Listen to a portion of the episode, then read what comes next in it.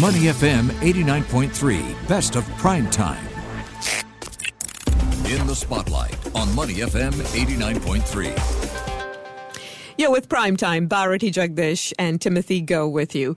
Now, Singapore's hawker culture it dates back to the 1800s. 1800s? Yeah, picture those early migrants selling quick, affordable meals on the streets, in the town squares, and in the parks. Of course, those individuals didn't attend any courses to hmm. learn how to be a hawker.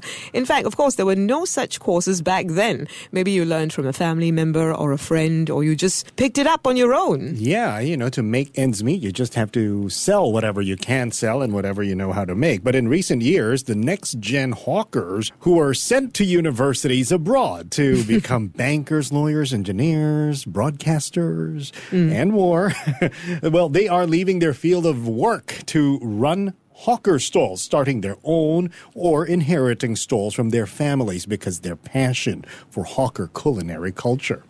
Well, fast forward to the end of 2020, and Singapore hawker culture was actually added to UNESCO's representative list of the intangible cultural heritage of humanity. Of course, the recognition from UNESCO is meaningful for hawkers, particularly those belonging to the next generation, who are charged with carrying the tradition forward. With all of that, a Hawkers Collective program was launched as well in the middle of last year. This initiative by Kiosk Collective with NTUC Learning Hub will deliver quality training for these aspiring hawkers. So, to talk to us more about what this is all about, So Guan Kiat, franchise manager, Kiosk Collective, and Daniel Ang Hawkers Collective program participant, are on the line with us this Friday evening. Hello. Yes, hi, hello. Hi, guys. Nice to be talking to you all about this today. Now, while we know of so many people who are entering the trade, we've also heard of many people who are leaving the trade, haven't we? So let's start off by talking about all the difficulties that hawkers in our midst have been facing in the last two years, especially during COVID 19. I've seen some next generation hawkers come and go during this period as well. So, how do you keep interest in something like that going? Well, what we uh, what we have come together to put this program, Hawkers Collective together with NTUC Learning Hub, as you have uh, mentioned, over the last two years, the work environment, like the marketplace, has gone through a tremendous change. And it has caused a lot of individuals to relook at their future. What we have done is we then examine the market situation and then decided to take this initiative uh, since mid 2021 to as a social enterprise to support and groom any individuals who desire to move from one vocation, one lifestyle to another, which is trying to become a hawker.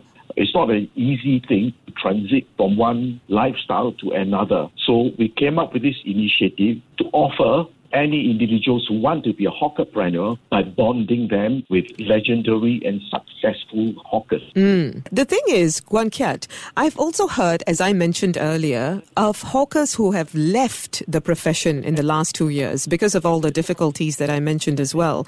The higher costs, people being unwilling to pay so much for hawker food, and some of these have been next gen hawkers. So, how do you compare those experiences with the experiences of the ones who are now trying to enter the industry? If we sit back for a moment and think about hawker trade, hawkers in the what you call pioneering hawkers in the last three, four, five decades have never ever thought beyond the fact that here is their hawker stall, they cook good food, and automatically people will come and eat. Now, the last two years has flattened the market Mm. And suddenly, legendary pioneering hawkers discover that nobody is coming to their stalls because they have not gravitated from a lifestyle that they were to today's lifestyle, the contemporary social media influence that the market needs in order to, to continue to push your business. Mm. So really two two elements come into play today. Good food and good marketing. Yeah, so what we have done is this is the goal that we have uh, to enable the hawkerpreneur to achieve a smooth and confident journey in their endeavor to succeed.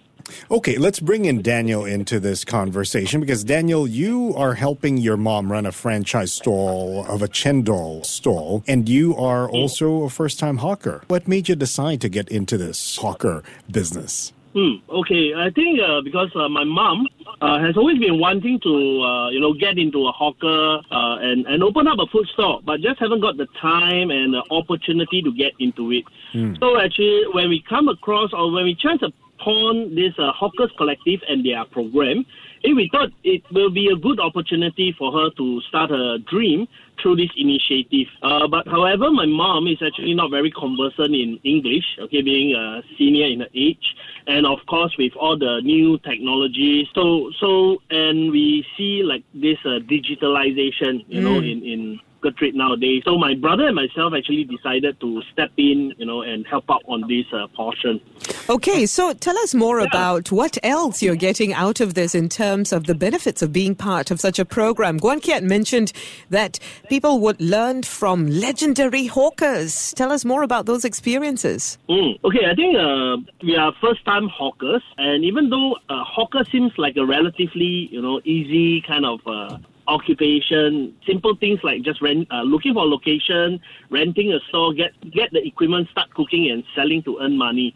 But we realize there's actually a lot of other aspects to look out for. So when we come to know of a hawkers uh, collective and their extensive experience in the F&B, instru- uh, F&B industry, and of course guidance by uh, GK, uh, Guan, Guan Kiat, he gave us very clear direction what to look out for even before we started. Yeah, so we knew what we were getting into. So before we bidded for a store, you know, GK and his team uh, guided us and went on with us to how to source for location, understanding the demographics of this location and what's the customer flow like in terms of uh, the timing. Daniel, you're a millennial. You're 38 years old, right? What Oh, sort yes, of right. modern, uh, contemporary elements did you put into this hawker stall that you and your mom are running? Okay, because we're running a uh, de- dessert store, it's uh, relatively simple, not much cooking, and we are a franchisee, so most of the ingredients done in the uh, central kitchen. So on our end, uh, we we actually did a lot of uh, marketing kind of strategy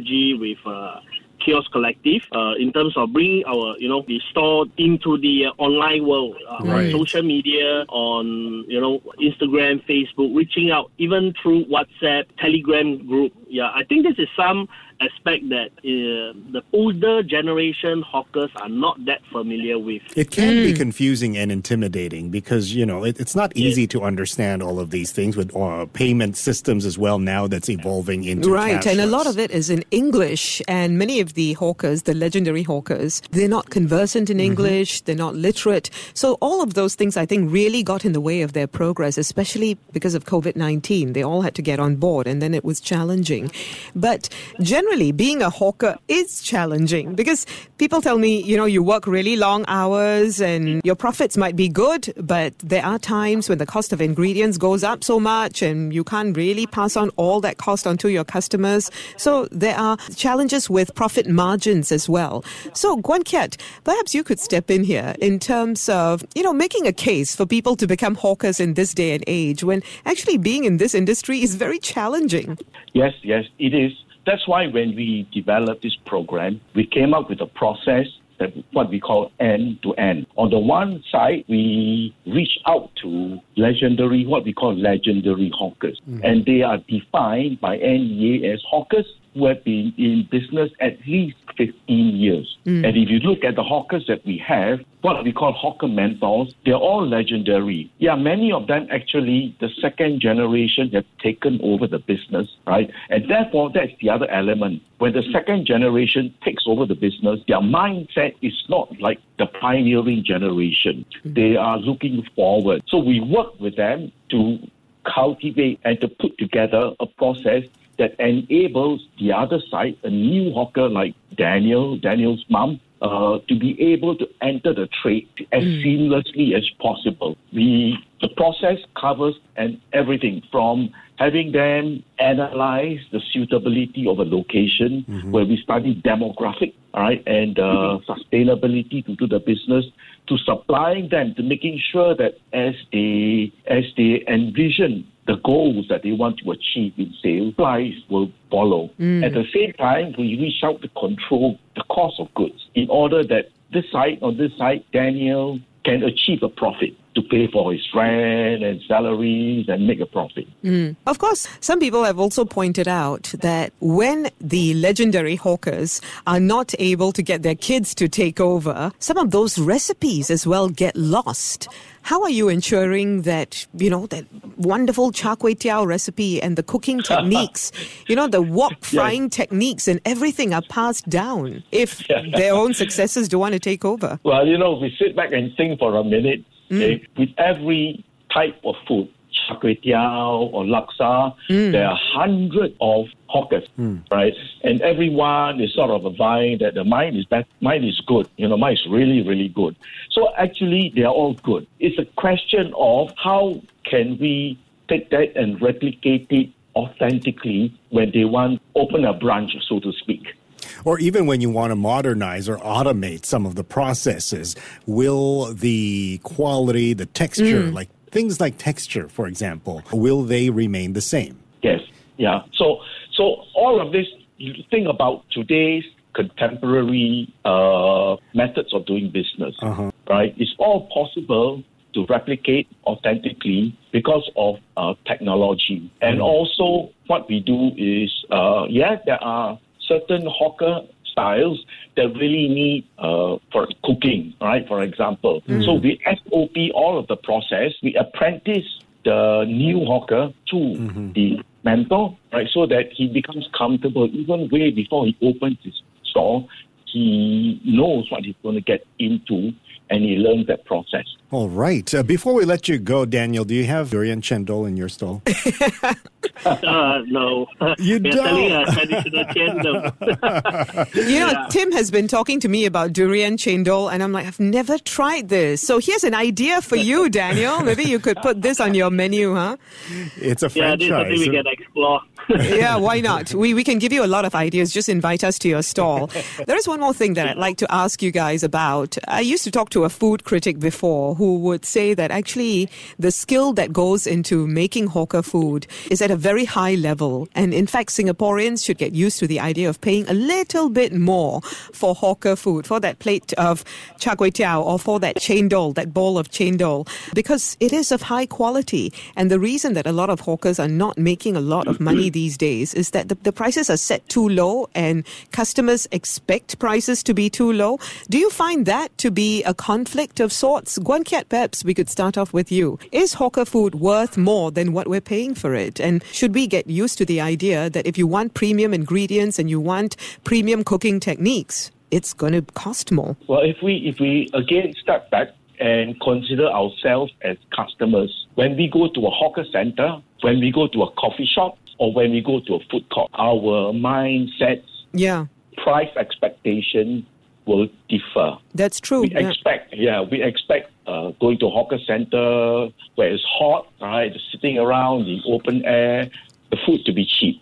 However, when you look at it again and you see how the hawker business has gravitated, today in hawker centers and also coffee shops, there are contemporary hawkers, innovate, all right, and who aspire to add value, you know, to the dishes that they serve. Now, this differs very much from the old thinking, the pioneer thinking of char kway teow must only be three dollars, or if I can do it at two eighty, I will. Mm. But the fact is, if we tomorrow the four of us want to go and eat, and we see that this guy is selling at four dollars, but he has added a lot more into the plate, we hmm. won't mind paying for it. If he has done that with skill, of course, you don't just add for the sake of adding, right? And that is the key, isn't it? So while we talk about reinventing hawker food or modernizing hawker food to be more accurate, we also have to ensure that some of that traditional goodness is still preserved, don't we? Absolutely, yes. yes. In fact, that is the basis. Or if you think about the hawker food, hmm. there's just basically two ingredients. There is the basic, basic ingredient, which could be rice, which could be noodle, bean sprouts, for example. Mm-hmm. And then there is what is called the secret recipes. Whenever we eat, yeah, when we eat hawker food, typically what makes us really like it is the taste, the flavor. It could be the sauce, it could be the marinade, it could be the way they do the chili and so on. But that makes the food stand out. So this is where uh, the focus should be. Uh, hawkers who want to continue to perpetuate and grow will look at being able to have capability to keep on improving their secret recipes. Exactly. And yeah, and for us, we don't mind paying 20 cents more, 50 cents more if we like the food so much. Mm-hmm. we should be open to the idea of doing that as well. Thank you so much, Guan Kiat.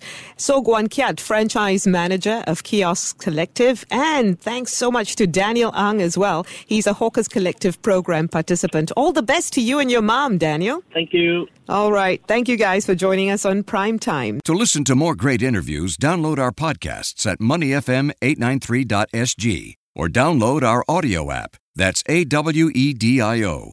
Available on Google Play or the App Store.